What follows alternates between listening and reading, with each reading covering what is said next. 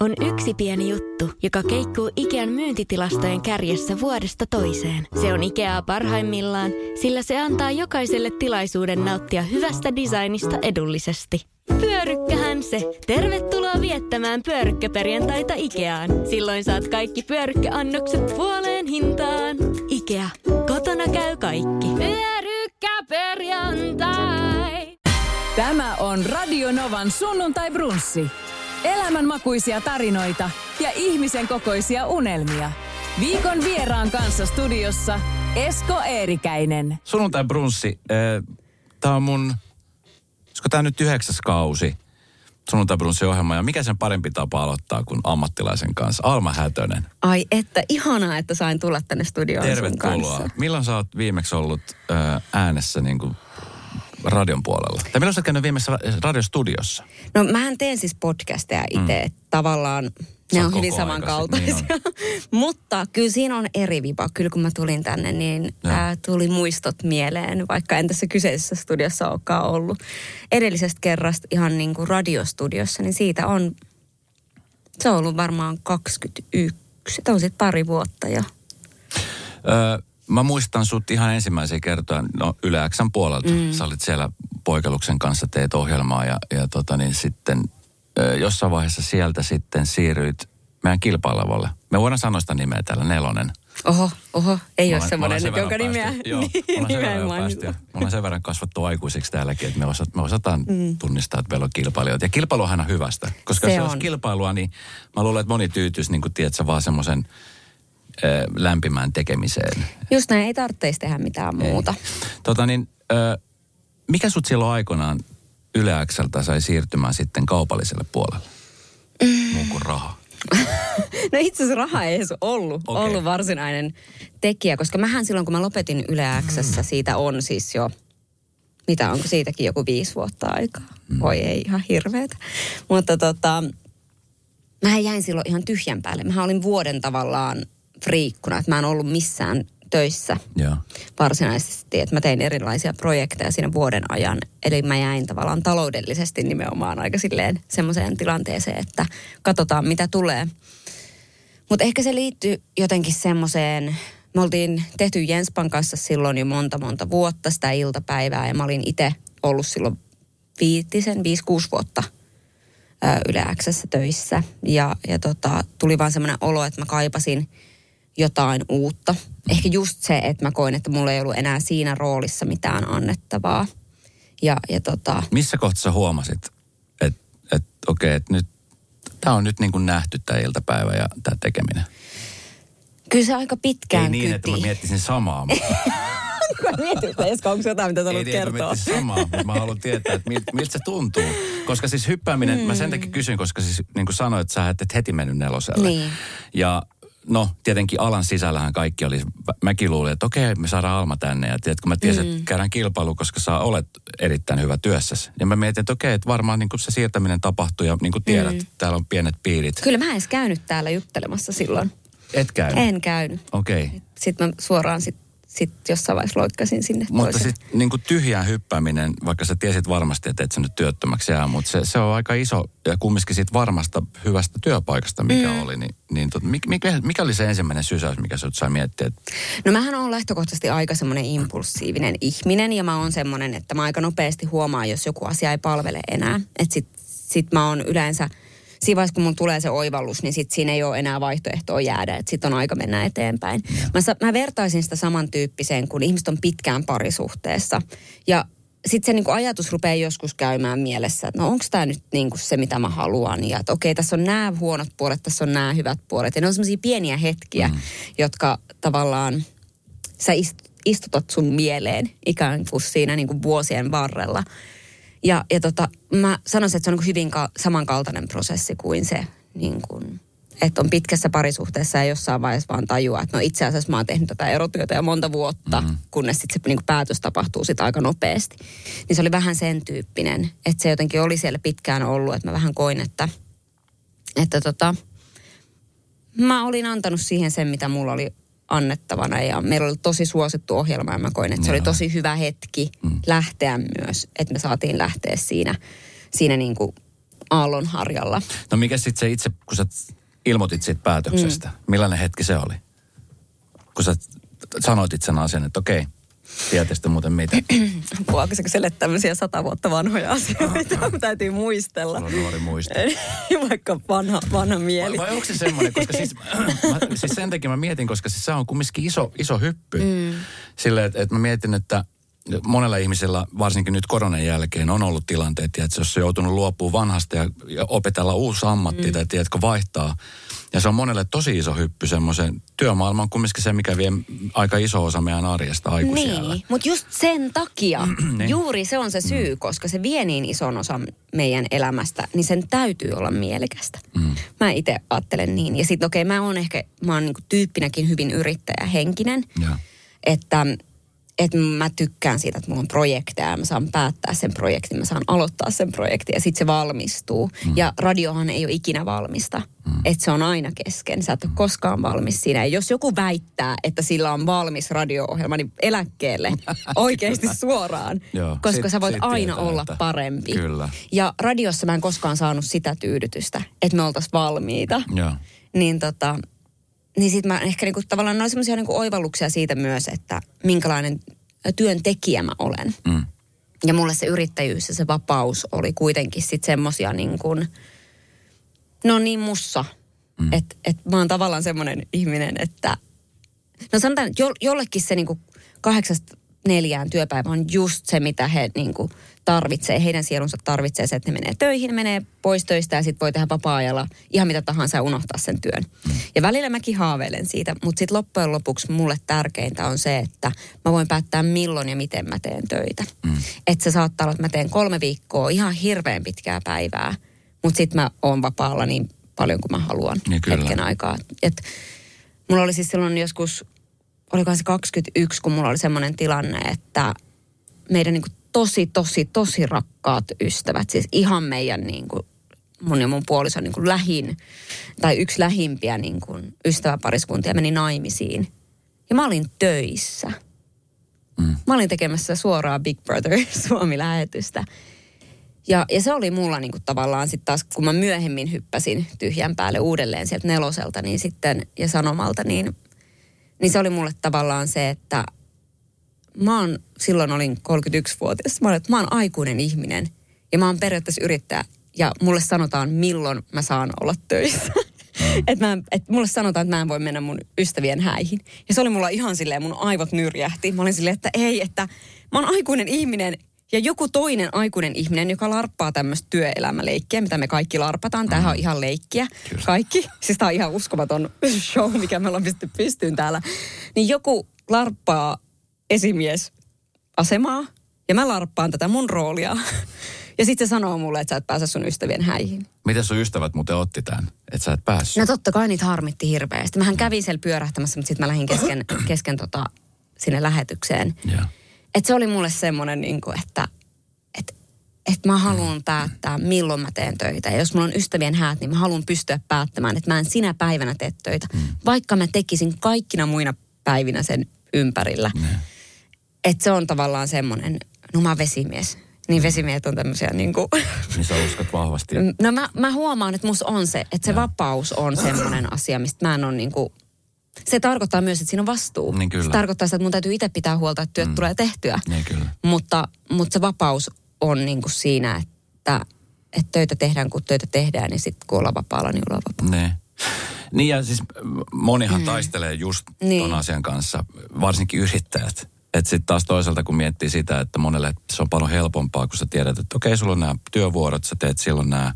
Mä muistan, mä kävin ton saman taistelun viime keväänä, kun tyttärellä oli tosi tärkeä SM-kisat onneksi tässä lähellä järven päässä. Ja mulla oli Joo. samaan aikaan näytöksiä Grease-musikaalissa ja mä en sitä tärkeintä päässyt katsomaan, koska mä olin siis omassa niin kuin, työssä ja mua harmitti tosi paljon se, että vitsi, että nämä on, nämä on semmoisia hetki, mitä mä en voisi missata. Näitä ei tule enää. Toki ei, ei tullut noita samanlaisia produktioita, mutta siis tiedätkö, että se taistelu siitä Just oli näin. ihan hirveetä. Ja se on ihan hir- se on niin sydäntä särkevää. Kyllä. Et sä niinku, ja nimenomaan kun just, että sä tiedät niinku sydämen tasolla, että sun pitäisi olla jossain muualla. Kyllä. Et vaikka on duuni, jota rakastaa ja joka mahdollistaa ihan äärettömän hienoja asioita ja saa myös sen sydämen niinku Niin. läikki, läikä, läikähtelemään, Läikähtelemään. Niin, tota, niin sitten kuitenkin se, missä sun pitää olla, on sen sun lauman kanssa. Mm. Se on niinku tavallaan kuitenkin sit loppujen lopuksi, että siinä ymmärtää sen, että se on niinku kuitenkin se kaikista tärkein asia. Mm. No nyt kun sä sanoit, että kun piti mi- muistella viisi vuotta takaisin asioita, että sä et oikein muista, niin mi- miten sä ylipäänsä sit, mikä, mikä, mikä johdatti sut niin kuin media-alalle ylipäänsä? Historiatuokio Alma Hätäsen kanssa. Kyllä. Tota, mä muistan, että mä katsoin Big Brother äh, Suomea, vai mikä, jos PPtä silloin joskus. Se on ollut varmaan 2007, 2008. Ketä, ketä sillä kaudella oli? Silloin oli Vappu. Ja Va- Vappu oli Vappu, just joo. ottanut sen mun mielestä haltuun. Ja. Ja hän siis sekoili vaikka kuin paljon siellä. Siis se niinku, siis mä muistan, että Vappu joutui heittämään siis niinku, teet välillä juontopaperit lattelle, kun se oli ihan sille, hän selittää nyt jotain ihan muuta, nyt mennään katkolle. Joo. Ja, ja mä muistan, että mä katoin Vappua ja mä olin silleen, että wow. Että vitsi miten siistiä. Että se oli niin hyvä, että se sai olla ihan paska. Mm. Ja se oli vaan niin kuin täydellistä. Se oli niin vilpitöntä ja aitoa. Aitoa. Ja, ja, ja, tota, ja mä muistan, että sit mä niin katoin sitä, mä olin silleen, että tota mä haluan tehdä. Et, koska mä oon ihan ok, mutta mä oon myös aivan paska. ja, ja sitten niin kuin, että mulla voisi olla tossa jotain annettavaa. Mm. Ja tota, sieltä se niin kuin kipinä lähti. Ja sitten mä hain opiskelemaan ää, televisio- ja radiotyötä. Mutta sitten epävarmuus iski ja mä ajattelin, että, että, tota, että ehkä mä oonkin enemmän siellä taustalla. Että mitä jos mä kuvaisin ja ohjaisin ja että mä en halua esiintyä. Että mä en, niinku, mä en ole se, tiedätkö, tähti, joka on siellä kamera edessä. M- miksi se tuli sieltä? Mi- Mikä, si- mikä siinä tuli sitten? Joka sai sut ajattelemaan sit yhtäkkiä, että en mä nyt halukkaan siihen eteen, vaan mä haluan siihen taakse. No kun mulla on vähän vaikea suhtautuminen ollut aina siihen esilläoloon. Ja varmaan sen takia mun on ollut helppo, helppo luopuakin niistä niin kuin tavallaan esilläolon mahdollisuuksista, koska mä tykkään sit tekemisestä ja mun mielestä se on ihanaa se duuni, mutta mä, et, mä, en niin kuin, mä en tykkää olla huomion keskipisteenä. Mä en ole semmoinen luontainen. Mä oon se, kenen kanssa niin kuin mennään sivuun ja puhutaan henkeviä. Et, et se on ollut mulle tosi vaikea yhdistelmä se, että mä oon niin kuin huomion keskipisteenä, kun mä en halua olla. Mutta sitten se kuitenkin se mun työ vaatii sen, että mua katsotaan. Mm. Sen takia radio oli niin ihanaa, koska Joo. saa olla tavallaan siellä studiossa ja, ja Mm. saa olla niin kuin siellä omassa pienessä turvapaikassa, mutta kuitenkin tehdä sitä esiintyjän työtä. Mm. Mm, mutta se tavallaan on ollut aina mussa se, että et en mä niinku ota tilaa haltuun tai, tai tota, ihan hirveästi välitä ylipäätänsä uusista ihmisistä. Että mä oon aika semmoinen niin kuin, että mä tutustun... al- alkaako sua ahdistaa esimerkiksi, kun sä oot vaikka kameroiden edessä? Tuleeko sulle, vai oot sit Ei, siinä kohtaa? siinä niin sit- kohtaa mä sit on Okei. kuitenkin ihan elementissäni, Joo. mutta, mutta tota, niin kun, se, on, se on jännä ristiriita. Se vaan on jotenkin se, että, niin kun, että esimerkiksi mä tiedän, että mä mietin seuraavat kaksi viikkoa, kun mä tästä lähden, että, että voi ei, piti, piti mennä tonne Eskon haastatteluun. Mitä kaikkea typerää mä nyt oon sanonut ja mä jään sit jumiin siihen. Sä stressaat Mä liikaa stressaan siellä, liikaa. okei. Ja, ja, ja mä oon niinku joutunut, vaikka mä oon aina ajatellut, että mä oon ihan silleen rento Joo. tyyppi ja mä oon niinku tavallaan, mä en kontrolloi muiden tekemistä, että mä en ole semmoinen kontrolloiva ihminen, mutta mä oon ehkä vähän niin kuin itseni kanssa. Ja se on ollut vaikea myöntää, että, että on se, siinäkin on se ristiriita, että mä oon niinku just tämmöinen, että mä kerron täällä nyt sit kaiken sulle, Hyvä. että varaudu siihen. Hyvä. Ei ole mitään filtteriä ja Joo. kaikki tulee ulos sellaisenaan. Mutta sitten samaan aikaan mulla on tarve kontrolloida sitä niin kuin omaa olemista. Vitsi, Et se on hirveä paini. Siis kauheeta! Siis sen takia terapia best. niin, tiedätkö.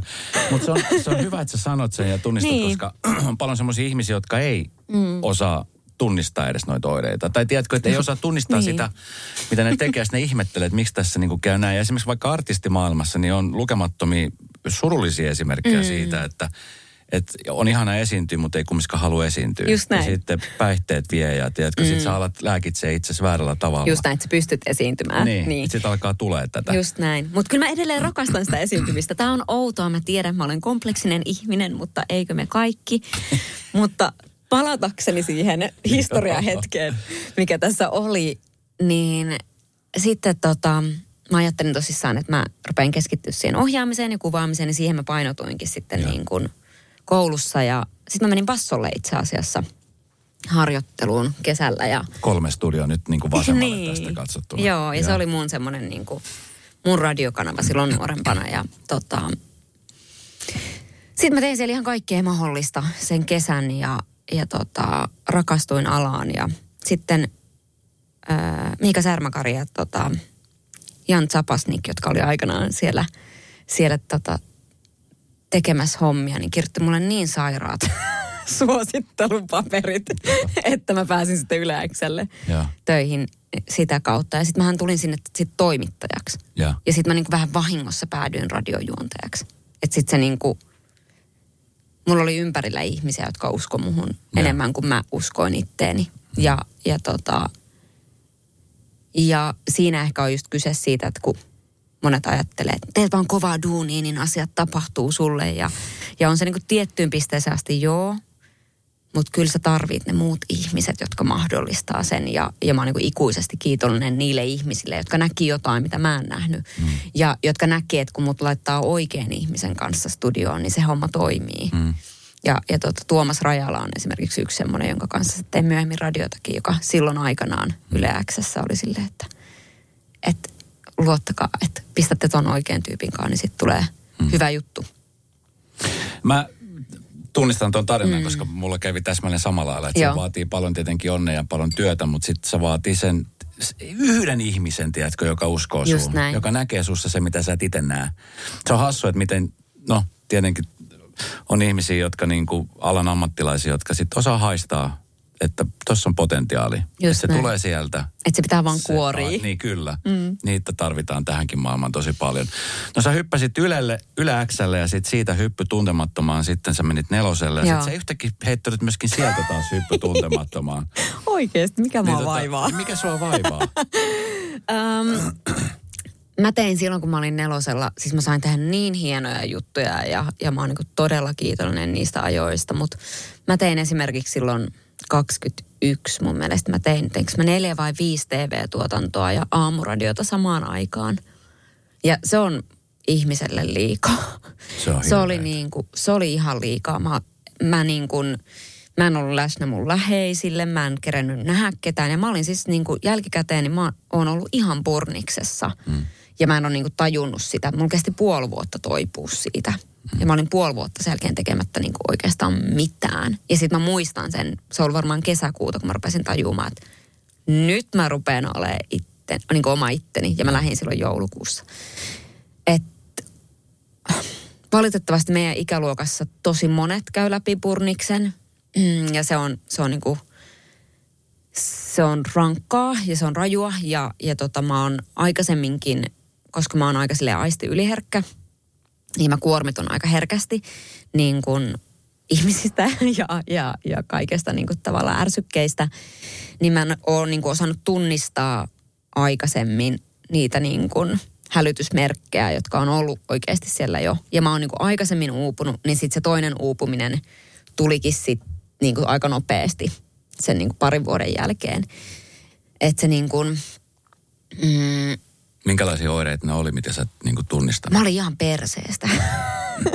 tai siis, muuttui. Niin, tai että et, et mä olin niin kuin, mun ajatusmaailma oli negatiivinen. Vaikka mä niin kuin koin, että mä olin kuitenkin ihan kiva monille ihmisille, mutta mä huomasin, että mä tarrasin, mä oon aika positiivinen ihminen lähtökohtaisesti ja mä etin aina sen tavallaan tarkoituksen ja opetuksen kaikissa vastoinkäymisissä. Mutta sitten mä en pystynyt tekemään sitä. Että niin kun mä huomasin, että mä tarrauduinkin niihin asioihin, mitkä meni huonosti. Ja, ja tota, jotenkin lymysin siellä. Ja sitten mä ajattelin, että tämä ei ole niin minä, että tämä on nyt joku toinen versio yeah. musta, että mä en halua olla tämä tyyppi. Mä haluan, että on tilaa sille valolle, joka siellä niin oikeasti on siellä sisällä. Mutta se oli vaan niin kadoksissa. Ei se pitkään kerennyt olla, mutta sitten kun oli jo siinä vaiheessa sit oppinut tavallaan, että Aa, okei, nyt tämä on niinku se merkki, että nyt on aika niinku, tota, aika sit siitä lähteä jotenkin niin kuin, tai ainakin ottaa breikki, niin kuin selkeä tauko siitä kaikesta. Apa, mulla oli joku ajatus, joka oli hyvin tämmöinen joku jalo, jalo ja iso ajatus varmasti, jonka unohdin nyt. Mutta tota... Mitä sä luulet, miten, mm. jos sä olisit sinnitellyt, moni ihminen, monella ihmisellä ei ole mahdollisuutta, mm. tiedätkö, hypätä pois. Just niin. sen takia, että pelätään, että mitä sitten, millä mä tuun toimeen, miten, miten mä pärjään tässä. Ja sinnitellään ja sinnitellään. Mitä sä luulet, mm. mitä sulla olisi käynyt, jos olisit sin, ikään kuin sinnitellyt sen? Mä olisin ollut paljon pidempään pois pelistä. Niin, että se olisi näkynyt sitten toisessa Joo, päässä. just näin. Ja sitten kun mä uskon tosi voimakkaasti intuitioon. Mm. Ja, ja tota, Mielestäni oli hienosti sanottu, kun joku sanoi silleen, että mistä erottaa niin kuin intuition ja ahdistuksen. Ja se meni tavallaan sitä kautta, että ähm, kun sua ahdistaa, niin sulla on ensin ajatus ja sitten se laskeutuu sun vatsaan. Se niin kuin se, se ahdistus ja se, se niin epämukava tunne. Yeah. Mutta intuition kanssa se lähtee sieltä niin sun vatsasta ja sitten se nousee sun mieleen. Okay, ja se oli, se oli mun mielestä semmoinen tosi niin kuin hyvä tavallaan, että mun intuitio huus, että mun pitää niin kuin lähteä. Ja, ja sitähän asiat meni just niin kuin pitikin mennä, kuten elämässä aika usein menee. Mä, mulla oli tilaa olla taas luova. Mä loin Yöpuolen tarinoita podcastin, jota mä nyt kohta alkaa kolmas kausi. Ja tota, sit mä ehdin olla mun siskon kanssa, kun hän menehtyi. Hmm. Mitään näitä asioita niin ei olisi ollut mahdollista tehdä, jos mä olisin jäänyt siihen tavallaan rumpaan, missä mä olin. Hmm. Että sit välillä me tarvitaan myös se, että okei, me ollaan vähän aikaa niin kuin jarrut pohjassa ja hidastetaan. Että sit voi tulla niitä niin kuin uusia käännösmahdollisuuksia mm. sinne tielle, kun ethän sä ei niin kuin kääntyy, jos sä oot koko ajan talla mm. pohjassa siellä. Um, mutta sitten me yleensä vasta jälkikäteen ymmärretään, miksi ne asiat on tapahtunut. Ja sitten ne on kuitenkin niin kuin lyhkäisiä ajanjaksoja niin kuin elämän mittakaavassa. Niin. Olla siinä silleen, katella vähän, että mikä se suunta on. Mm. Niin ja tuo on, on totta, että sit, sekin vähän harmi, että sitä aina jälkeenpäin tajua, että okei, mm. hyvä teki näin tai vitsi, että olisi pitänyt tehdä näin. Mutta sitten aina, aina, aina sit oppii toivottavasti jotain. Ö, sä oot sä uskot vahvasti, tai sulla on tapahtunut, mä mm. siis on mm. kuunnellut sun podcastia Joo. ja äh, yliluonnollisia asioita. Kyllä. sulla on tapahtunut paljon sellaisia asioita. Tai Joo. paljon paljon, mutta sulla on tapahtunut asioita, mitä sä et itsekään pysty selittämään järjellä. Kyllä. Tota niin, äh, m- miten sä koet ne jutut? Koska sitten on sellaisia ihmisiä, jotka tiedät, että on silleen, että bah, joo, joo. Hihuli, shihuli, smöhli. Ja, ja, ja sitten on sellaisia ihmisiä, jotka oikeasti niinku ehkä vähän liiankin paljon, mm. tiedätkö, miettii, minkä sun suhtautuminen. Nyt kun sä oot päässyt kuuntelemaan ja kokee myöskin muiden ihmisten, mm. sullehan pystyy lähettämään tarinoita. Kyllä voi, voi. jakaa, niin tota, Onko sus, millainen suhtautuminen sulla on ollut koko aika siihen? No mulla on itsellä ollut koko ajan siis semmoinen, että, että se on vaan niin kuin, no mä ajattelen näin. mä ajattelen, että jos me ollaan sunkaan tässä huoneessa nyt ja meillä on täällä radio ja me laitetaan radio päälle ja me kuunnellaan Novaa, niin me kuunnellaan sitä Novaa, mutta siellä on kaikki ne muut taajuudet koko ajan samaan aikaan siinä ihan vieressä. Mm. Ne on tavallaan siellä koko ajan. Mä ajattelen sen samalla tavalla. Mä ajattelen, että me ollaan, että meillä on koko ajan niin taajuudet, me ollaan vaan niin eri taajuudella kuin vaikka henkimaailma. Ja, ja tota, mä en ajattele itse siinä, että siinä on varsinaisesti mitään yliluonnollista. Mä ajattelen sen niin, että että meidän tiede ei vaan vielä kykene selittämään sitä. Mutta sitten jos me mennään niin kuin oikeasti tieteen maailmaan, niin kyllähän tieteessäkin on silleen tavallaan, että, että miten niin kuin oikeasti maailman äm, hienoimmat ja viisaimmat mielet ajattelee. Nehän on ihan silleen, että joo joo, että täällä on niin kuin, että kun miettii, min, min, mitä niin kuin laaja universumi on, hmm. niin rinnakkaistodellisuuksiahan niin kuin on. Tai tavallaan, että se on se niin kuin ajatus siellä ihan niin kuin tiedemaailmassakin, että toki varmasti jotkut on eri mieltä, mutta, mutta, mutta tavallaan niin kuin, että ihan fysiikan kannalta, yeah. niin mä ajattelen sen niin, että, että ne on vaan niitä eri taajuuksia, koska meidän ihmisten aistit, ne on niin kuin, oikeasti kuinka ylimielistä on ajatella, että meidän aistit on niin kuin, tiedätkö se jotenkin, että no näin tämä maailma sitten yeah. makaa. Kun meidän ei tarvitse mennä kuin eläinmaailmaan ja ne aistia näkee asioita, joita me ei nähdä. Ne näkee energiaa ja ne näkee kaikkea sitä. Niin jotenkin mä ajattelen, että se on ehkä ihan skidisti ylimielistä väittää, että että tavallaan se, mitä me niin kuin meidän silmillä nähdään, mm. on se ainut, koska se on vaan yksi aisti ja sekin on aika niin kuin Luuletko, että, luuletko, että se johtuu siitä, että suurin osa ihmisistä, mä luulen, että var, varmaan paljon sellaisia mm. ihmisiä, jotka niin kuin tiedostaa tämän asian, mutta ei uskalla sanoa asioita ääni, koska pelkää Jep. sitä, että Jep. leimaudutaan joksikin. Jep. Tai sitten on sellaisia, jotka niin kuin, tiedätkö, ei vaan niin kuin, että että vaan suljetaan silmät niin kuin aika usein tehdään, että, että ajatellaan, että no, mm. paskanmaadat tai jotain. Niin, siis jokainen saa elää tätä elämää ihan miten haluaa. Ei mulla ole mitään tarvetta tuputtaa kenellekään mun omia näkemyksiä. Mutta tota, mutta se oma kokemus on, kun mä oon näitä tarinoita kerännyt ympäri Suomen, niin ne on ihan tavallisia ihmisiä, jotka kokee näitä asioita. Ne saattaa olla tosi korkeasti koulutettuja ja sitten niiden vaikka isä kuolee ja niille tapahtuu asioita, joita ne ei pysty selittämään järjellä ja ne näkee niin kuin niiden vaikka jonkun edesmenneen vanhemman. Ja sitten ne on silleen, että no, mä oon tiedätkö silleen professori yliopistossa, mutta mä en pysty selittämään tätä. Mm. Mutta tämä vaan tapahtuu. Ja he vaan tietää, että se on tapahtunut. Mm. Että ei tämä niinku, ei, että tavallaan sitä herkästi ajatellaan, että ne ihmiset, joille näitä asioita tapahtuu, niin on jotain ihan muita. Mm. Kun mun kokemus on taas sit se, että ihan sama kenen kanssa mä istun pöydän äärelle, niin jos ei hän ole kokenut jotain, niin hän pystyy kertomaan, että no mun ystävälle kävi näin. Mm, että ne on itse asiassa aika yleisiä. Mm. Ja, ja tavallaan ne on ollut meidän kansanperinteessä ja niitä on niin kuin ympäri maailmaa, kun miettii. Niitä kokemuksia on ollut aina. Mm. Ihan vasta viime, niin viimeisen niin kuin sadan vuoden aikana me ollaan menty siihen, että joo, ei, ei niitä ole. Kun miettii, että vielä niin kuin, sanotaan sata vuotta sitten, niin ollaan puhuttu esimerkiksi niin kuin, um, Suomen suurien mielien jossain niin väitöskirjoissa ollaan puhuttu yö- ja päiväpuolesta. Että meillä on länsimaalainen lääketiede, joka hoitaa päiväpuolta. Ja sitten meillä on yöpuoli, joka on sitten taas tämmöistä niin tätä kaikkea, mikä laitetaan hihuli kamppeiksi, että ne on kulkenut rinnakkain, mm. eikä ne ole tavallaan sulkenut toisiaan pois. Että meidän niin parantajaperinteessä esimerkiksi on ollut tavallaan, että se suhtautuminen länsimaalaisen lääketieteeseen on ollut just silleen, että vitsi miten siistiä, että meillä on ollut tämä yöpuoli ja kaikki tämä tieto, joka on tavallaan meidän kansanperinteessä. Mutta sitten on tullut länsimaalainen lääketiede, joka ei suinkaan ole ollut niille semmoinen, että voi helvetti, niin. vaan semmoinen, että onpa hienoa, että me voidaan auttaa mm. enemmän. Ja sitten ne on kulkenut vierekkäin. Mm. Ja sitten ne on vasta nyt ollaan menty siihen, että ei mitään ole. Radio Novan sunnuntai brunssi. Mikä on semmoinen viimeisin, tai mikä on semmoinen suurin semmoinen yliluonnollinen asia, mitä sä oot kokenut, mitä, mitä sä... Koska ihmisethän, jotkut ihmiset, jotka kokee tällaista, mm. mulla, on, mulla on tapahtunut asioita, mitä mä en pysty selittämään ja jossain vaiheessa mua pelotti, että mitähän tuossa oikein kävi ja sitten mä ajattelin, että okei, että se oli vaan joku, joku juttu. Mm. Monet ihmiset pelkää, Monet ihmiset ei halua uskoa mm. siihen. E, ja sitten monet ihmiset on silleen, että vau, wow, tämmöinen juttu tapahtuu, että nyt on jotain suurta tapahtumassa. Yep. Mikä on sulle semmoinen, niin kuin, mitä sä edelleenkin... Niitä on paljon. Siis mulla menisi varmaan kuusi tuntia, jos mä kertoisin kaiken. Niin ja nämä, hei, nämä tarinat muuten löytyy sitten tuolta, niin. onko ne Podmin kautta? Podmin kautta löytyy, joo, ja niitä on nyt, nyt kaksi kautta on ulkona ja sitten nyt syksyllä alkaa kolmas kausi. Um, no ensinnäkin tuohon, että kun ihmiset pelkää, niin mä niin haluaisin muistuttaa siitä, että yleensä ne on meidän edesmenneitä läheisiä, jotka tulee käymään, uh, eikä jotain hirveitä monsuja. tai että et, ehkä niinku semmoinen ajatus siitä, että jos mä oon kotona ja yhtäkkiä mun äiti kävelisi sisään, niin mä säikähtäisin sitä, mm. vaikka se on mun äiti ja hänen intentio on ihan hyvä.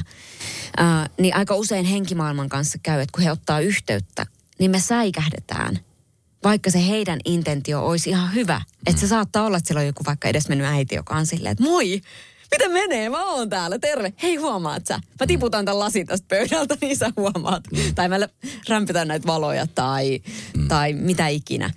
Ja, ja sitten me ollaan silleen, että ei helvetti, että nyt täällä on niinku demoni suunnilleen. Vaikka se oikeasti se intentio onkin ollut niinku rakkaudesta lähtöisin. Niin äh, sitten jos säikähtää jotain tämmöistä kokemusta, niin sitten kannattaa ehkä, jos pystyy, niin sen säikähdyksen jälkeen olla silleen, että okei. Että itse asiassa kääntää sen ajatuksen siihen, että mitä noin mun edesmenneet läheiset näkee mun elämässä tällä hetkellä, kun he katsoo mua. Miksi he haluaa ottaa yhteyttä?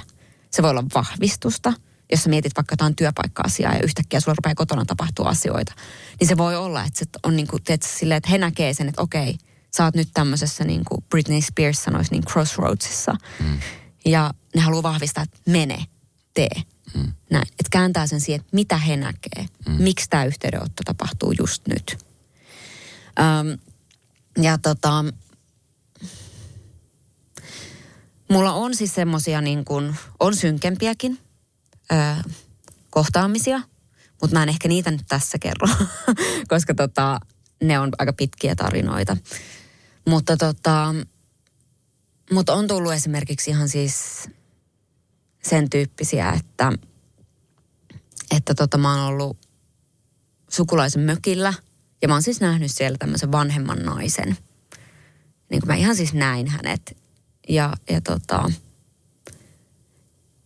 ja sit mua rupesi itkettää ihan kauheasti ja se ei ollut mun itkua, jota mä itkin, vaan se oli hänen itkuaan. Ja se oli tosi, se oli ensimmäinen kerta, kun mä koin niin kuin ton tyyppisen. Ja, ja tota,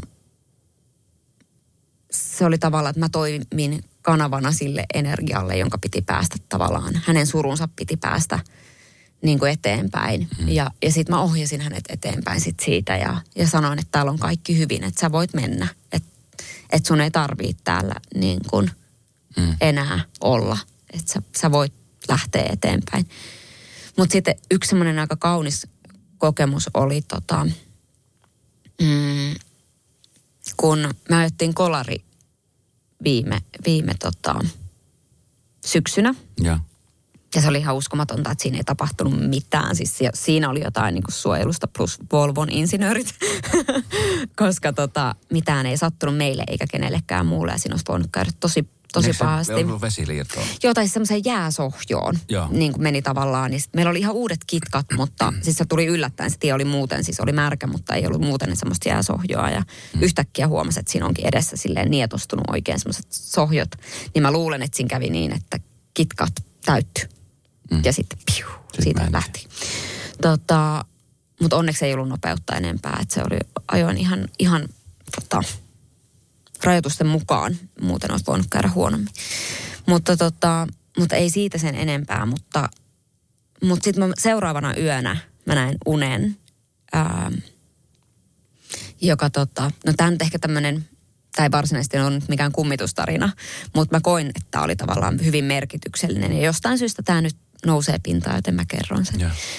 Ähm, mä näin unen, jossa mä kävelin jotain tietä ja mun oikealla puolella oli hautausmaa. Ja sitten mun toisella puolella oli semmoisia pieniä kauppoja, semmoisia vähän niin kivijalkaliikkeitä. Ja, ja tota, mä kävelin semmoiseen niin kuin kukkakauppaan. Ja tota, mä otin siitä kimpun. Anteeksi mun vatsakuri. Tämä en pilaa tätä tarinaa. tota, ää, mä otin sitten semmoisen kimpun. Ja ne oli hautajaiskukkia, mitkä mä otin siitä. Semmoiset, mitkä viedään niin kuin hautakivelle. Joo. Ja mä en, niin kuin ajattelin, että mä ostan ne. Ja sitten sieltä käveli portaita pitkin semmoinen nainen alas mun luo ja otti ne kukat mun kädestä ja sanoi, että ei vielä. Ja antoi mulle toisen kimpun. Ja sitten mä lähdin siitä. Nyt. Ja se oli mulle semmoinen, että okei, että niin nyt ei ollut vielä aika. Ja, ja tota, on paljon niin kuin tavallaan semmoisia pieniä hetkiä, jossa mun sisko esimerkiksi tulee käymään. Esimerkiksi kun hän menehtyi silloin viime syksynä ja, ja tota, hän on aina ollut niin kuin esimerkiksi resku- ja koiratoiminnassa mukana ja hänellä on ollut paljon koiria ja osa niistä on sitten edesmenneitä jo. Ja, ja tota, hänelle oli hirveän tärkeää tietenkin, että hänet haudataan niin kuin koirien kanssa samaan paikkaan sitten, tai tuhkat ripotellaan samaan paikkaan. Ja, ja tota, mutta hän oli myös harras kristitty, jota, joten hän niin tavallaan olisi halunnut myös kirkkomaahan, mutta kirkkomaahan ei lemmikkää saa haudata, joten tässä oli tämmöinen niin dilemma meillä, että miten me hoidetaan tämä asia. Ja, ja uh, muistaakseni mun sisko menehtyi keskiviikkona ja perjantaina mä olin menossa hakemaan mun toisen siskon kanssa tota, meidän äitiä, joka oli siellä mun edesmenneen siskon kodissa yötä ja mm, me oltiin menossa hautaustoimistoon hoitamaan näitä käytännön asioita ja Sitten me ollaan nousemassa siitä mun niinku siskon rampista niinku moottoritieltä, mikä menisi mun siskolle se ramppi. Ja, sitten me puhutaan niistä tota, hautajaisista ja rupeaa takapenkillä toi turvavyövalo vilkkumaan. Että joku istuu takapenkillä, että pitää laittaa siis turvavyövalo tai turvavyö kiinni. Ja. Ja mä katson vaan, kun se punaisena vilkkuu mulla siinä konelaudassa se ja kuuluu ääni. Ja sitten me ollaan ihan silleen, että okei, Eeva. että että wow, että aika niinku erityistä jotenkin. Että just sillä hetkellä, kun me noustaan siitä hänen rampistaan, niin se rupeaa huutamaan se takapenkin turvavyövalo. Ei ole ikinä tehnyt siis se auto sellaista aikaisemmin, eikä sen jälkeen, paitsi kerran. Me jatkettiin siitä sitten hakemaan meidän äiti. Ja oltiin silleen, että huhu, että, että aika niin kuin hurja tunne tuli. Että tuli ihan semmoinen fiilis, että Eeva istui tuossa mm. takapenkillä. Ja otettiin äiti siitä kyytiin ja lähti ajamaan sinne uh, hautaustoimistoa kohti. Ja tässä meni ehkä vartti, vartti aikaa. Ja sitten mun sisko on silleen, että kumpikohan on Eevalle tärkeämpää, että se haudataan sinne kirkkomaahan vai että koiri, kerkee sanomaan, että vai että koirien kanssa. Ja se takapenkin palo rupeaa taas huutamaan ihan täysillä. Ei. Ja sitten me oltiin silleen, että okei, koirien kanssa. Että se on se koirien kanssa on tärkeämpi. Ja. Ja, ja tota, niin kuin tavallaan tämän tyyppisiä juttuja tapahtui tosi paljon silloin niin kuin Eevan kuoleman jälkeen. Mm. Ja, ja tota, ylipäätänsä, jos on niin kuin ollut läsnä, kun ihminen menehtyy, niin tota, tai nähnyt edesmenneen ihmisen, niin se on niin kuin hyvin selvää, että se on vaan kuori. Se on niin kuin ihan semmoinen, että se, että se on niin kuin, se on päivän selvää, että se sielu on lähtenyt jonnekin muualle. Ja, ja tota, itsellä kävi silloin, kun hän menehtyi, niin me oltiin kaikki siis paikalla. Ja tota, hänestä siis lähti semmoinen energiapurkaus, että se niinku tunsi, se tunsi iholla niinku sähkönä. Ja se oli mun mielestä, niinku, musta tuntuu, että sen jälkeen mulla oli niinku, nämä asiat ei ollut enää niinku uskon asioita, vaan Joo. se oli mulle ihan semmoinen, että mä tiedän, mä tasan tiedän, että se lähti siitä. Että se oli piu ja, ja niinku menoksi. Että se oli jotenkin ihan selvää. Ja jos sä mietit vaikka niinku ihan siis meidän niin sairaanhoitajia, saattohoitoloita ja kaikkea näitä, niin siis siellä on ihan per, niin perusasia, että ikkuna avataan, kun ihminen menehtyy. Että sielu pääsee jatkamaan matkaansa. Että tota, et se oli aivan siis silleen, se oli ihan itsestään selvää, että hän siitä lähti. Ja siis miljoona tarinaa olisi sieltä saattohoito-osastoltakin, että, Niin. että siellä tapahtui vaikka mitä ja, ja, ja siellä niin kuin liiketunnistimet huus ja, ja kuulu ääniä ja kuulu puhetta ja, ja niin kuin kaikkea. Että se oli onko, se ihan semmoinen asia, onko se semmoinen asia, mikä tota, siis varmaan lohduttaa mm. tietyllä tavoin, että, että vaikka se on surullinen asia, että se maallinen Eeva, joka on täällä sun kanssa fyysisesti, ei ole enää Niin. mahdollista olla, mutta et, et kumminkin sä tiedostat sen, että se on, se voi olla nytkin täällä. Just näin, se on ihanaa. Ja, ja niin kuin mä koen, että kun sä kysyit aikaisemmin siihen liittyen just, että kun ihmisillä saattaa olla just vähän häpeä näihin asioihin liittyen, niin jos se tekee sun elämästä rikkaampaa, mm. että sä etit niitä merkkejä sun läheisiltä tai, tai koet, että ne on läsnä, niin anna mennä. Tai ne antaa, tiedätkö, Niin lohtua. Just jostain. näin, se antaa niin mm. paljon lohtua ja se tuo niin paljon merkitystä elämään. Kyllä. Että se on niin kuin, mä koen, että se on ihan valtava rikkaus Mm. ollut, että et näkee maailman näin. Eeva itse asiassa puhui susta vähän ennen kuin hän menehtyi. Oikein. Apua, mä en tiedä saisinko mä kertoa, mutta mun on ehkä pakko kertoa No tämä. sulla on todellakin nyt pakko kertoa. tota, Siis minusta? Sinusta. Okei. Tota, te ette siis tunne mitenkään, Ei, ette ei. ole varmasti ikinä tavannutkaan. Mutta tota, se oli ihan superhauska hetki. Ää, tota, hän oli jotenkin saanut just jotain kipulääkettä tai jotakin. Ja sitten hän ihan sieltä niin kuin nousee istumaan ja kysyy, että lähettekö te mun ja Esko Eerikäisen kanssa kävelylle? Oikeasti. Joo, sitten että mm, voidaan lähteä, että mennään kohta. se oli ihan, hän oli ihan silleen, mä oon lähdössä Eskon kanssa kävelylle. Lähettekö te messiin? se oli mielestäni ihan mahtavaa. Ihanaa. Se oli ihan Siis- superhauska.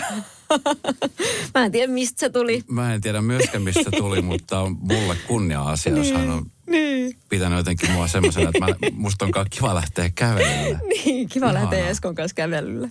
Se oli ihana. ihan milloin vaan. se oli liikuttavaa. Mm. Apua. Mä sanottavaksi tässä. Se oli ihan mahtava kyllä, joo. Peten koiratarvike. Nopea, luotettava ja kotimainen lemmikkitarvikekauppa. Tule suurmyymälöihimme tai tilaa näppärästi netistä. petenkoiratarvike.com Äiti, monelta mummu tulee? Oi niin.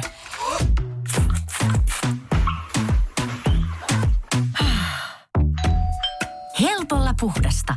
Luonnollisesti. Kiilto. Aito koti vetää puoleensa. On yksi pieni juttu, joka keikkuu Ikean myyntitilastojen kärjessä vuodesta toiseen. Se on Ikeaa parhaimmillaan, sillä se antaa jokaiselle tilaisuuden nauttia hyvästä designista edullisesti. Pyörykkähän se. Tervetuloa viettämään pyörykkäperjantaita Ikeaan. Silloin saat kaikki pyörykkäannokset puoleen hintaan. Ikea. Kotona käy kaikki. Pyörykkäperjantai. Tota, mm. uhuh. Mulla Joo. siis tota viime, viime keväänä mä, ö, silloin aikana, kun mä muutin tänne Suomeen kymmenenvuotiaana, niin mä asuin tämmöisessä perheessä, joka piti musta huolta.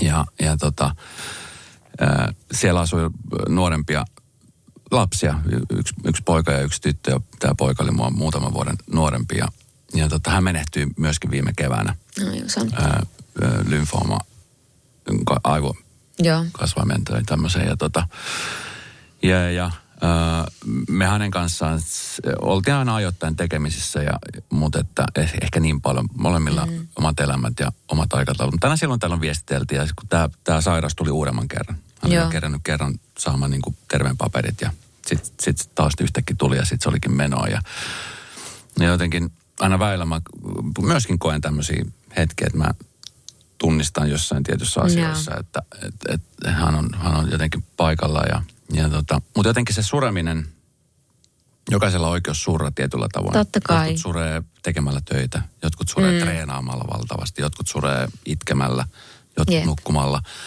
Ö, mun tapa surra oli puhua asioita ääneen. Se on mulle semmoinen, sen takia mä rakastan radiota, mm. koska mä pystyn puhumaan asioista asioiden nimellä. Mä koen, että vaikka mä en alun perin ole ollut suomenkielinen, niin nyt kun mä oon sitä suomea opetellut, niin mä pystyn sanoittamaan asioita. Ja se oli mun tapa sitä tehdä ja sitten mä muistan, kun sitä niin kuin arvosteltiin tosi paljon. Varsinkin niin kuin mm. sieltä suvun puolelta ja mä olin silleen, että vitsi, että, että se, oli ehkä niin kuin, se oli ehkä mulle kovempi, että, että jotenkin niin kuin kritisoidaan sitä, mitä ihmiset suree. Yeah. Minkälainen suruprosessi teillä tai sulla esimerkiksi oli, kun miettii, että Evan kohdalla kaikki meni tosi nopeasti? Jep. Joo, tota, Toi on ihan totta, että mä niinku tunnistan tuon, mitä sä sanoit tuosta, että ihmiset ajattelee herkästi, että se on niinku yhdenlainen. Ja ylipäätänsä, että, että se niinku vaikka sen, ihmiset ajattelee, että vaikka tuommoinen sairaalajakso, joka vie nopeasti ihmisen mukanaan, niin että se on pelkkää surua. Mutta siihen liittyy hirveästi kaikkea tosi kaunistakin. Ei se ollut pelkästään sitä luopumisen tuskaa. Mä ajattelen, että se on semmoinen niin elämän mehukatti, semmoinen tietysti tiivisten niin kuin, mm. Että siinä on niin kuin naurua, huumoria, rakkautta, ikävää, surua, vihaa. Kaikki nousee, niin kaikki myllerretään pintaan. Mm. Ja, ja, tota, ja myös ihan siis hirveitä vitsejä. niin kuin, ihan siis silleen, että ei niin kuin, ei semmoisia saisi heittääkään, mutta se on myös sitä ihmisen niin kuin, äh, tai ainakin mun semmoista selviytymismekanismia. Kyllä. Ja, ja tota, mä oon puhuja ehdottomasti. Ja, ja varmaan niin kuin meidän perheessä kaikki, kaikki niin kuin koki sen prosessin eri tavalla ja kaikilla se oli niin kuin erilainen. Mulle oli hirveän tärkeää se, että mä pystyin niin kuin konkreettisesti auttamaan siinä. Että mä ja mun toinen sisko niin otettiin aika paljon semmoista hoitajan roolia – siinä. Ja se oli selkeästi meidän tapa myös käsitellä sitä asiaa, että me niin kuin oltiin duunissa vähän niin kuin siinä osittain ja, ja pystyi konkreettisesti helpottamaan toisen oloa. Niin se oli niin kuin hirveän tärkeä osa sitä, sitä luopumista. Ja tota, um, eihän se suru ikinä niin kuin lakkaa. Evan 40-vuotissynttärit oli nyt uh, toissapäivänä. toissapäivänä niin. Uh, kyllähän se oli vaikea päivä, ihan hirveä päivä. Ja, ja, tota, ja kyllä se suru niin tulee edelleen. Mä huomaan, että erityisesti kun mä ajan autoa, niin sitten mä itken, kun mulla on jotenkin tilaa. Että se on niin kuin, ja sitten plus Eeva rakasti autolla ajamista, niin mä koen tosi usein, että se tulee istumaan siihen viereen ja sitten saa tavallaan niin kuin siinä itkeskellä. Öm, että se tulee semmoisina aaltoina. Mutta sitten mä itse menin heti terapiaan, mä menin intensiiviterapiaan. Loimaalla on semmoinen aivan nerokas terapiakartano, minne sä voit mennä vaan niin kuin intensiiviterapiaan. Ja mä olin siellä useamman päivän ja käsittelin niitä asioita. Ja että se oli niin kuin myös sijoitus omaan työkykyisyyteen ja, ja henkiseen hyvinvointiin niin kuin pidemmällä aikavälillä, että heti hautajaisten jälkeen menin sinne, mutta tota, mutta mulla on tosi tärkeää myös elää, koska mä tiedän, että se on se myös, mitä Eeva haluaisi. Ja se myös niin kuin, se ei missään nimessä haluaisi mm. että me jäädään sinne suruun. Ei niin kuin, ei, hän on niin kuin maailman positiivisin ihminen kuitenkin sit loppujen lopuksi niin kuin sisimmältään. Ja, ja hän vielä niin kuin ihan vikoina päivinä sanoi, että hän niin kuin valitsee aina rakkauden mm. mieluummin kuin pelon. Ja, ja, tota, ja sitten mä oon pyrkinyt siihen, että sit mä annan sen nousta, kun se nousee – ja sitten itketään ja välillä nauretaan ja muistellaan ja on niin kuin hyvin rakkauden täyteistä. Välillä on taas tosi tosi kipeätä. Mm. Uh, Mutta jos sä vaan jäät sinne kotiin sen surun kanssa, niin sit sä hukut siihen. Mm. Sit sä niin kuin, sit se, syö sieltä, se syö sut. Sit sieltä on tosi vaikea löytää enää ulos. Mm. Että, että mä niin kuin, en nyt voi sanoa, että suosittelen kaikille surun keskellä, koska se nyt on ihan paskaa, koska ihmisten surut on just erilaisia. Mutta jos pystyy, niin lähtee vaikka kävelylle tai niin kuin ihan mitä tahansa. Siis voi, se voi olla maailman pienintä. Mutta niin koittaisi pitää jonkun yhteyden siihen maailmaan ympärillä. Mm. Koska se on sitten se pelastusrengas, mm. joka sitten kun sä oot valmis lähteä sieltä surusta pois, niin sitten se on se, mikä vetää sut sieltä vekeen. Niin ja sitten niin. sieltä alkaa löytää väellä semmoisia niin. että vaikka sitten toki tulee takapakkeja. Just näin. Mutta sitten niitä alkaa tulla niitä. Päivät niin kuin helpottuu pikkuhiljaa. Pakko kysyä vielä tähän liittyen. Mä mm. tiedän, että on varmaan, niin kuin, varmaan raskas aihe puhua, mutta, mutta kun tota, tämä on semmoinen asia, mikä monia ihmisiä, jotenkin niin kuin se kuoleman pelkohan monella, mm. että pelätään kuolema. Mä, mäkin muistan, mä olen siis mun äiti on katolilainen ja katolilaisuudessa kuolema on jotenkin semmoinen tabu, että siellä niin. kuollaan. Niin ja sitten kun meitäkään peloteltiin, että sängyn alla on kuolleita ja tiedät, tällaisia asioita, yeah. niin mä oon silleen, että vitsi. Mikä on, se, mikä on se tunne, kun sä olit silloin Eevan kanssa, kun hänelle sanottiin, että, että tämä on niin kuin tässä. Mm. Ja sitten annetaan, että kun se mikä elämässä on hyvä ja huonoa monelle se, että mehän ei tiedetä, että milloin me täältä lähdetään. Niin. Konkreettisesti. Meillä ei ole päivämäärä tai kelloaika määrätty. Yep. Mutta sitten kun yhtäkkiä sulla annetaan semmoinen, että hei, sulla on viikko tai kaksi mm. aikaa. Millainen tunne se on, kun yhtäkkiä sä, niin kuin, sä kuulet, että tämmöinen tilanne on, että et, mm. et, et yhtäkkiä niin kuin, sulla annetaan niin kuin nyt tämä aika. Jep. Mä en voi tietenkään niin kuin hänen puolesta sanoa, että mitä kaikkea hän silloin niin kuin ajatteli mm. ja, ja koki, äh, mutta, mutta onhan se niin kuin järkyttävää. Ja se on järkyttävää niin kuin erityisesti nuoren ihmisen kohdalla, koska siihen ei ole valmistarttu millään tasolla. Mm. Ja, ja tota, ja me kuviteltiin, että tämä on ihan, tiedätkö, silleen, aloitetaan syöpähoidot ja hoidetaan pois ja ei siinä mitään. Ja sitten yhtäkkiä lääkäri on, että ei kun me ollaan siis, me ollaan tehty kaikki, mitä me voidaan tehdä. Hmm. Että ei vaan vakavasti sairas. Että niin kuin, ei ole, tiedätkö, että me, me ei oltu ymmärretty sitä tilannetta ollenkaan. Että se on niin kuin oikeasti niin vakava se tilanne. Niin tota, niin onhan se niin kuin ravistelevaa. Ja on se semmoista, niin kuin, että se pistää sun koko niin kaiken perspektiiviin. Se muuttaa sun ajattelutapaa niin kuin ihan siis niin, kuin niin juuren tasolla. Se muuttaa sitä, miten sä katot maailmaa, mihin sä kiinnität sun huomion. Ja, ja, tota, ja mä koen itse niin, että vaikka Eevan menetys on niin kuin hirveä, ihan hirveä asia ja mä niin kuin any day ottaisin hänet niin kuin takaisin tänne.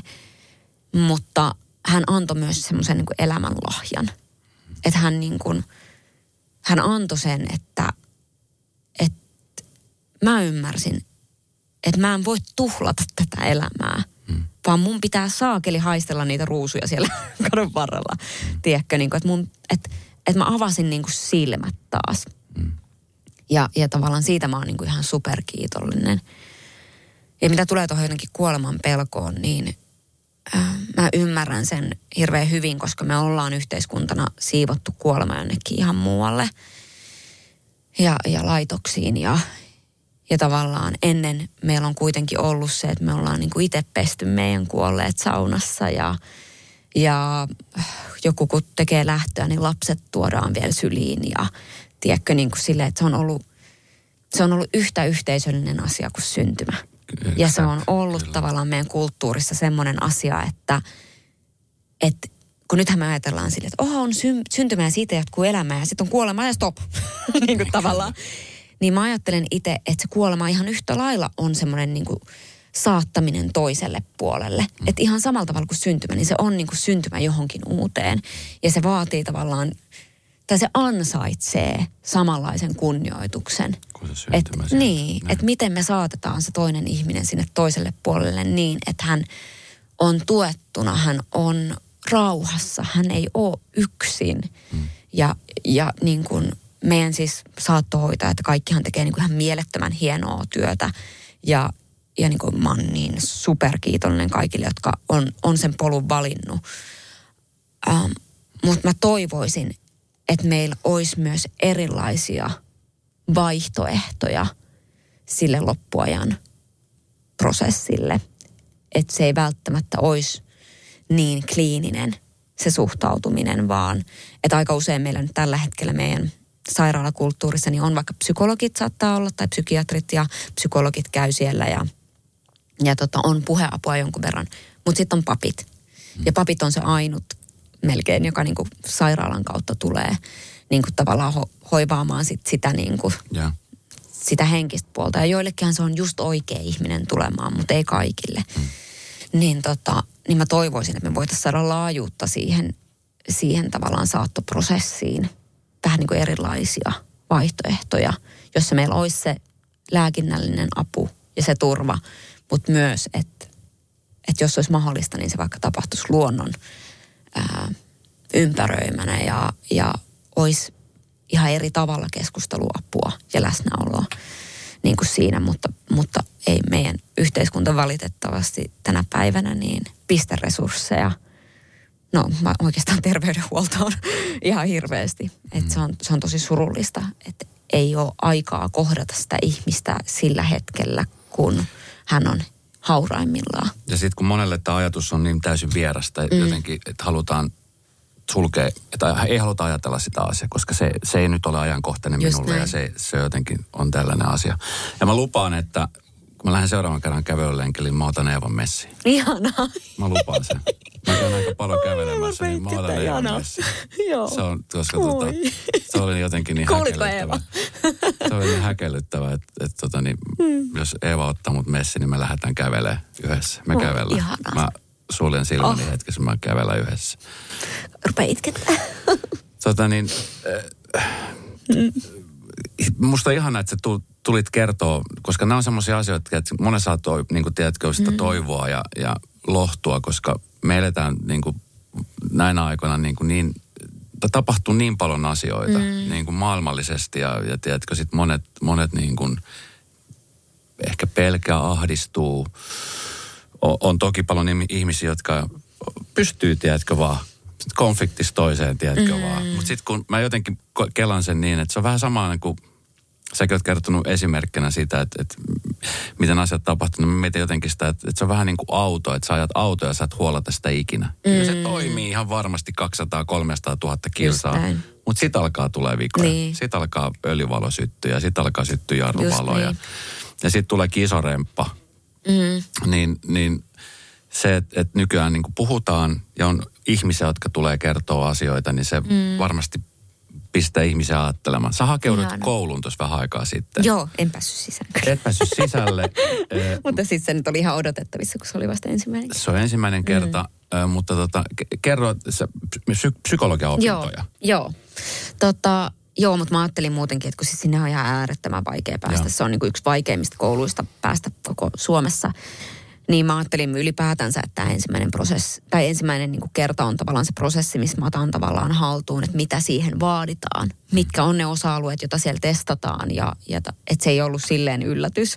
Sinne hyvin harva pääsee kuitenkaan ekalla kerralla. Monet ha- saattaa käydä vaikka seitsemän kertaa. Mm. Se on, ne erot on niin pieniä, kun ne on niin kuin ihan siis minimaalisia ne, ne erot, että ketkä pääsee ja ketkä ei.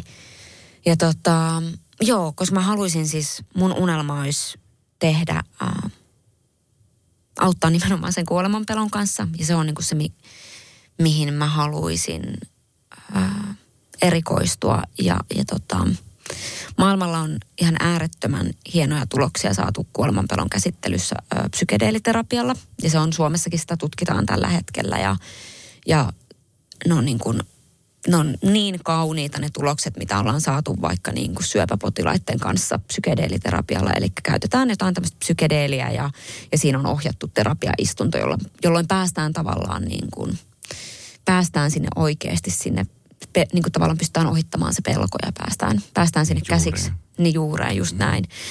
Niin tota, niin se olisi, niin kuin, se olisi se ihan se unelma, että mä voisin tehdä sitä ja auttaa ihmisiä kuolemanpelon kanssa niin kuin sen kautta ja, ja tavallaan olla siinä niin kuin siitä niin kuin sairauden diagnoosista lähtien saattajana sinne niin kuin loppuun asti sekä sille ihmiselle, joka menehtyy, että hänen perheelleen.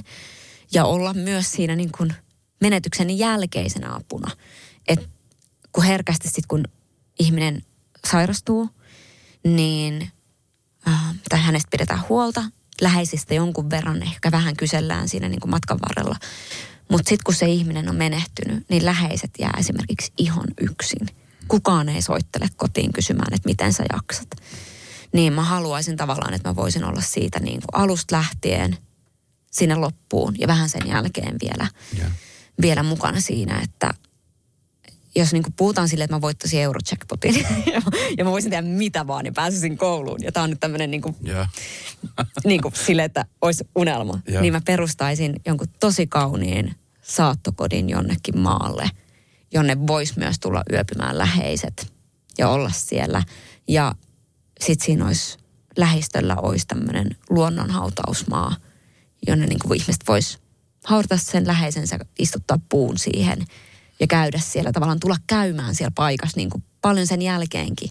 Ja sitten siellä mulla olisi vastaanotto ja, tavallaan, niin kuin, että se olisi semmoinen niin kuin se olisi, se olisi se unelma, mä mutta to, mä toivon, että voi olla Niin, että siis, et se olisi semmoinen paikka, missä mä itse haluaisin kuolla ja lähteä ja siirtyä ja tulla saatetuksi. Niin sitten se olisi niin kuin se, se unelma, mutta siihen on aika pitkä matka vielä. No, mutta mutta sitä kohti se, mennään. Mutta joskus se pitää aloittaa se matka ja sä oot niin. aloittanut se ja se Kyllä. on se tärkeintä. Jep. Hei, siis, tota, niin, joo, sano niin, vaan. Niin, ja siis kyllähän mä niinku, että en mä nyt ole tässä silleen mitenkään media-alan töitä lopettamassa, että kyllä mä niinku koen myös, että tämä on hienoa, että tämä mun työ myös mahdollistaa mm. näistä asioista puhumisen. Että, että on hienoa saada tehdä näitä töitä ja, ja tota, tavoittaa mm. ihmiset näiden asioiden tiimoilta myös niin kuin tämän kautta. Ö, on tapahtunut surullisia asioita, mutta on myöskin tapahtunut iloisia asioita. Aha. Siellä sormus kimaltelee. Kyllä. Onneksi olkoon. Kiitos, olemme kihloissa siis. Sä olet, olet mennyt kihloihin, te olette menneet kihloihin. Joo. Ö, millainen, millainen hetki se oli? Tämä on ihanaa, kun kaikki varmaan ajattelee, että se on jotenkin sille superromanttinen ja, ja, tota, ja sitten jotenkin jotkut Oliko lentokoneet taivaalla marry me ja, ja kaikkea, mutta mä en... Joku leivoksen keskellä oli sormus, Just näin. suvuun ja sit sä Sepä, sepä. Mutta mä olin jo aikoja sitten sanonut Jaakolle, että jos joskus niin, että mä en todellakaan halua mitään julkista, että tämä on meidän asia. Mm. Että ei tarvii miettiä mitään semmoista, että mä en niin kuin, että mä haluan, että se on niin kuin meidän juttu. Ja, ja, ja tota, me oltiin siis äh, Jaakon isoisän rakentamalla Lapinmäkillä, missä me vietetään tosi paljon aikaa. Ja se on ihan mun semmoinen, mun sielu on siellä. Yeah. Ja, ja tota, jos mä voisin, niin mä varmaan olisin siellä koko ajan. Ja me oltiin oltu siellä parisen viikkoa. Ja tota, hyvin silleen mökkiluukilla mentiin ja, ja tota, me oltiin ootettu, kun oli ollut aika huonot säät, oli ollut just semmoista niin 10 tai 12 astetta, tosi kylmä. Ja, ja tota, me oltiin odotettu sitä, että vitsi torstaina paistaa aurinko. Että sitten mennään siihen niin kuin rantakaistaleelle viettämään päivää. Että ihanaa. Ja, ja tota, ää, Jaakon suku kutsuu sitä, me kutsutaan sitä ää, rivieraksi, sitä rantaa. ja ja tota, oltiin puhuttu, että oh, päästään rivieralle, että ihanaa, että torstaina paistaa aurinko. Ja sitten tota, sit Jaakko meni sinne rantaan niin kuin edeltä. Ja mä jäin laittaa semmoisia, tiedätkö, kun on semmoiset kuorintasukat. Joo. Jotka, jotka, tota, jotka laitetaan jalkaan ja sitten seuraavan kahden viikon aikana sulla kuoriutuu iho jaloista. Mä siinä sitten pistin bikinit päälle ja laitoin kuorintasukat jalkaan ja, ja tota, katselin, että oho, onpas kyllä komeat jalkakarvat, että tuommoiset varmaan 15 senttiä pitkät, että en ole sheivannut jalkoja kahteen viikkoon, että nyt on aikamoinen, aikamoinen tota, Savotta. Joo, jos, joo, sanotaan näin, että, että viidakko oli jaloissa ja kaikkialla. Ja, tota, ja sitten mä niinku sujautin ne, ne tota mun seksikkäät kuorintasukat sinne krokseihin. ja lähdin talsimaan kohti rantaa ja, ja tota, ja, ja sitten me siihen istahdettiin ja mä se jotain selasin, selasin siinä puhelinta ja sitten oli tosi kaunis päivä ja vesi läikehti ja Shanti siinä jotenkin pureskeli omaa palloa, meidän koira siis. Ja, ja tota, oli jotenkin tosi semmoista mukavaa oleskelua ja sitten kohta Jaakko jotenkin lähtee sitten johonkin niin kuin tavallaan siihen, ihan silleen lähelle jotenkin katsoo maasta jotain. Ja sitten se on silleen, mikä tämä on? Mikä tämä on? Ja, ja, ja mä selaan puhelinta jotain instagram reelsia siinä mielessä. Ja sitten tota, ja sit, sit sä mikä tää, mikä tää on? Sitten mä käyn katsomaan sitä ja sillä on kädessä semmonen, semmonen vähän niin kuin, tota, tai semmonen muovikotelo. Ja sitten mä oon silleen, onko se joku kinder-yllätys? Kun mä ajattelin, että, siis, että joltakin on tippunut veteen ja sitten se on rantautunut siihen rantaan. Ja, ja sitten tota, mä tein, että onko se joku kinder-yllätys ja sitten se avaa se, sitten siellä on semmoinen niin kuin purkka-automaattista ostettu sormus. Joo. Ja, ja tota, sitten se ottaa sen sormuksen käteen. Sitten mä vaan katon sitä, mä en tajua. Mä en niin kuin, mä edelleen ajattelen, että se on vaan löytänyt sen siitä Joo. maasta. Ja, tota, ja sitten sit se polvistui siihen mun eteen ja, ja tota, kysyi, että mennäänkö naimisiin. Ja, ja tota, sitten mä kysyin, että ootko tosissas? Onko toi oikee? ja ja sitten mä, niinku, ja sit mä vaan repesin nauruun ja mä oon naurattu se tilanne niin paljon. Mä siis hajosin niissä mun kuorintasukissani siihen jotenkin paikkaan. Joo. Ja, ja tota, silleen, että mä oon silleen, että onko se joku kinder-yllätys? ja, ja, tota, ja sitten mä halasin ja sanoin, että totta kai, että mennään, mennään. Ja, ja sitten vasta sit sen jälkeen tuli sit se itku, kun Jaakko, Jaakko sitä sanoi, että hän halusi, että se tapahtuu täällä. Että, että täällä on ollut meidän Sonja-koira vielä mukana ja Sonja rakasti sitä Rivieraa. Nyt hän on jo edes mennyt ja, ja, tota, ja Shanti on vielä, hän on hyvin vanha, että hän ei enää kauaa ole meidän kanssa, niin että et Shanti sai olla tässä ja, ja että et me voidaan aina tulla tähän rantaan Ja. ja, ja muistaa, että tässä se tapahtuu. Se on teidän paikka. Että tämä on meidän Ai paikka. vitsi, miten siistiä. Joo, sit itkettiin. Ai että. ja se oli ihanaa ja se oli niinku just se, mit, niinku, mä oon kaikille mun ystäville aina sanonut, että, että mä toivon, että se tapahtuu Lapin mökillä. Että mä toivon. No että niin. et, et mä, niinku, et mä haluan, että se on siellä, eikä missään, että kun se on meidän paikka. Vaikka siis ei ole mun paikka varsinaisesti, vaan on Jaakon, Jaakon suvu, mutta se on niinku tavallaan se on se, missä se sydän, sydän makaa. Niin sit se oli ihanaa, että se tapahtui siellä. Täydellistä. No onneksi olkoon Kiitos. molemmille. Kiitos. Vitsi, on siistiä. Hei tota, ennen kuin me lopetellaan, Joo. niin mä otin nyt käyttöön ö, joskus ö, aikoinaan, mä tein ö, sunnuntai-brunssia mun silloisen tuottajan Petra Piiparin kanssa. Joo. Petra on meille molemmille tuttu ihminen Kyllä. ja tota, ää, ää, hän oli ihana ihminen. Hän on aina silloin tällöin myöskin mun kanssa lähetyksissä. Hän on poistunut meidän keskuudesta, mutta tota, hänen, hänen vahva energiansa kulkee väellä. Ja, ja hänen ideana oli silloin, että otetaan sunnuntai brunssin tällainen yllätysten purkki. Okei, Tämä oli, hänen, tämä oli hänen ideansa, jota mä ajattelin, että me otetaan uudelleen käyttöön kunnioittaaksemme Petran muistoa. Ja No niin. tota, ää, täällä on kysymyksiä. Okei, Ää, Sä saat napata kaksi kysymystä. okei. Ja Saanko luet- mä kysyä ne sulta? Ei. Vaan sä luet, sä luet itse äänen ja sä vastaat itse. Okei. Ja siis täällä saattaa olla ihan mitä vaan kysymyksiä. Okei. No niin, antaa mennä sitten vaan. Et Koska siis tota, silloin ajatus oli se, että Petran oivaltava ajatus oli se, että jos sä et kehtaa tai uskalla kysyä jotain, niin se on paljon helpompi purkin kautta, kun hän kysyy itse itseltään. Totta, Mä olin Petralle, että sä oot Nero. kyllä. Niin tota, purkki on auki. Okei, okay. no niin. Käsi on purkissa. Se on purkissa. Kaksi. No niin, katsotaanpas. Okei, okay. oletko ennemmin riskien ottaja vai riskien välttelijä? Ehdottomasti riskien ottaja. Hmm. Ehdottomasti, koska tota, No se on nähty. kaikki, pa-. Jep. kaikki parhaat asiat tapahtuu riskien ottamisen jälkeen. Kyllä. Silleen mä uskon. Se on se palkinto. Niin.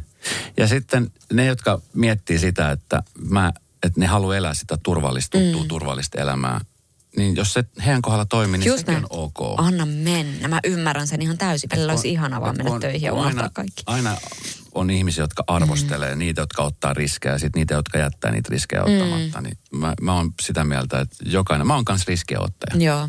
Et se on musta jotenkin, mä kaipaan väellä just semmoisia heilautuksia ja joskus Just se riski näin. kannattaa ja joskus se ei Sepä. todellakaan kannata. Sepä. Ja sitten kun ei tässä niinku tavallaan, tässä ei voi puhua kuin omasta puolestaan. Nimenomaan. Et jokaisella on ihan oma tarina ja jokaisella on omat ää, tavat elää. Kyllä. Niin mun kohdalla se on ehdottomasti riskit, jonkun toisen kohdalla se on jotain muuta.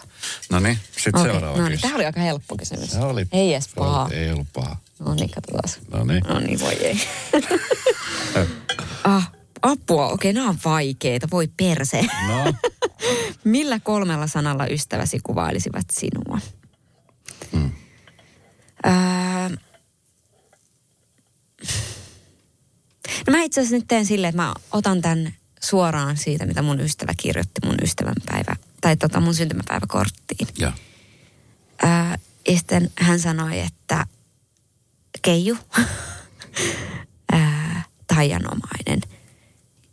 Ja mitäköhän varmaan ihana. Mutta hän on täysin puolueellinen, puolueellinen koska hän on, hän on tota mun yksi rakkaimpia ystäviä. Hän ei ehkä silleen, silleen tota, ää, ole silleen täysin objektiivinen näkökanta, näkökanta tähän näin, että, että hän on kyllä Mutta tiedätkö, hyvät ystävät näkee, näkee Niin. sen ihmisen, joka se aidommillaan on.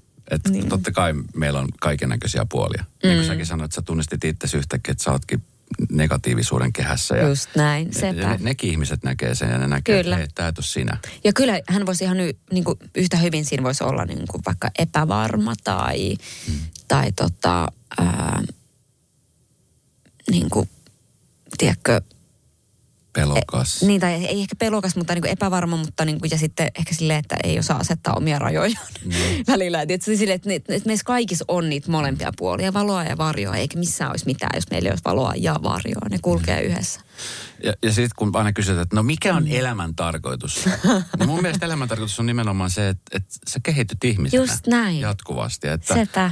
on niitä hyviä piirteitä, mitkä pitää korostaa ja sitten on niitä huonoja piirteitä, mitkä pitäisi parantaa. Just niin. Sehän se on se tasapaino. tässä. Sepä, sepä. Ja niin kuin mä haluan uskoa, että kaikesta niin kuin siitä, tai kaikista vaikeistakin asioista, niin sä voit löytää aina sen opin. Että mm. okei, okay, mitä mä tästä nyt niin kuin, mitä mä löydän tästä. Se voi olla ihan pieni murunen. Mm. Mutta että, että mä löysin tästä jotain, joka opetti mulle jotain. Potmista löytyy kohta alkaa kolmas Joo, kausi. joo, nyt syssyllä. Tarinoita Mm. luonnollis, yliluonnollisista ja luonnollisista asioista. Ja kaksi kautta löytyy nyt jo sieltä. Mitä muuta tapahtuu tässä? Sä, sä et sä tietenkään kertoo sitä, mutta siis jos on nyt vähän jotain. No siis ei mulla ole mitään salaisuuksia. Mä voin ihan hyvin kertoa. Mä teen Ylelle semmoista podcastia tällä hetkellä myös. Ja siis siinä oikeastaan menee mun, mun syksy, että mä teen tota yöpuolen tarinoita ja sitten, sitten Ylelle podcastia ja, ja, tota, ja sitten äh, avoimessa tilastotieteiden perusteita. Superseksikästä. Joo. Ja milloin seuraava haku? Te Se on, se on sitten äh, ens, no siis silloin ensi kesänä, ensi keväänä. ja nyt sä pänttäät sit siihen. Joo, joo, mutta, tota, mutta mä itse myöskin sille ajattelen, että elämä saattaa heittää vaikka mitä kierrepalloja. Että se voi olla, että mä oon tiedätkö sille ensi ke- keväänä silleen, että, aa, että ei mulla ollutkaan tarkoitus mennä tänne, kun tässä olikin tämä asia, joka on nyt ihan täysin selvä. Että, mutta että mä menen sitä kohti ja sitten katsotaan, mitä elämä tuo ja mitä tapahtuu ja, ja sen näkee sitten. Hei, kiitos kun sä tulit. oli ihana olla. Tämä oli, Kiitos, että tää oli hieno aloitus tälle kaudelle. Sä oot ihana ihminen. Moi, kuin myös. Ja tota, niin, pe- pelkkää hyvää. Siis Oi myös. pelkkää hyvää. Ja, ja tota, niin, Eevan muistolle. Sitten kun mä lähden kävelylle, niin mä otan hänet kädestä kiinni ja me mennään kävelylle. Ja hyvää syksyä Samoin. ja sormuksen, se näyttää hyvältä toi sormus. Eikö näytä? Se on ihan toi- se Onko se sama sormus? Ei, siinä? on nyt siis ihan oikein. Mä Okei. kävin ostamassa Vintage-liikkeestä. Sunnuntai Brunssi ja Esko Eerikäinen. Kiitos. Uusi jakso Radio Novassa aina sunnuntaisin kello 10. Kuuntele kaikki jaksot osoitteessa podplay.fi. Hirmuinen hintakaattori on haukannut hinnat aivan palasiksi. Nyt puhelimia, televisioita, kuulokkeita ja muita laitteita haukatuin hinnoin. Niin kotiin kuin yrityksille. Elisan myymälöistä ja osoitteesta elisa.fi. On yksi pieni juttu, joka keikkuu Ikean myyntitilastojen kärjessä vuodesta toiseen. Se on Ikeaa parhaimmillaan, sillä se antaa jokaiselle tilaisuuden nauttia hyvästä designista edullisesti.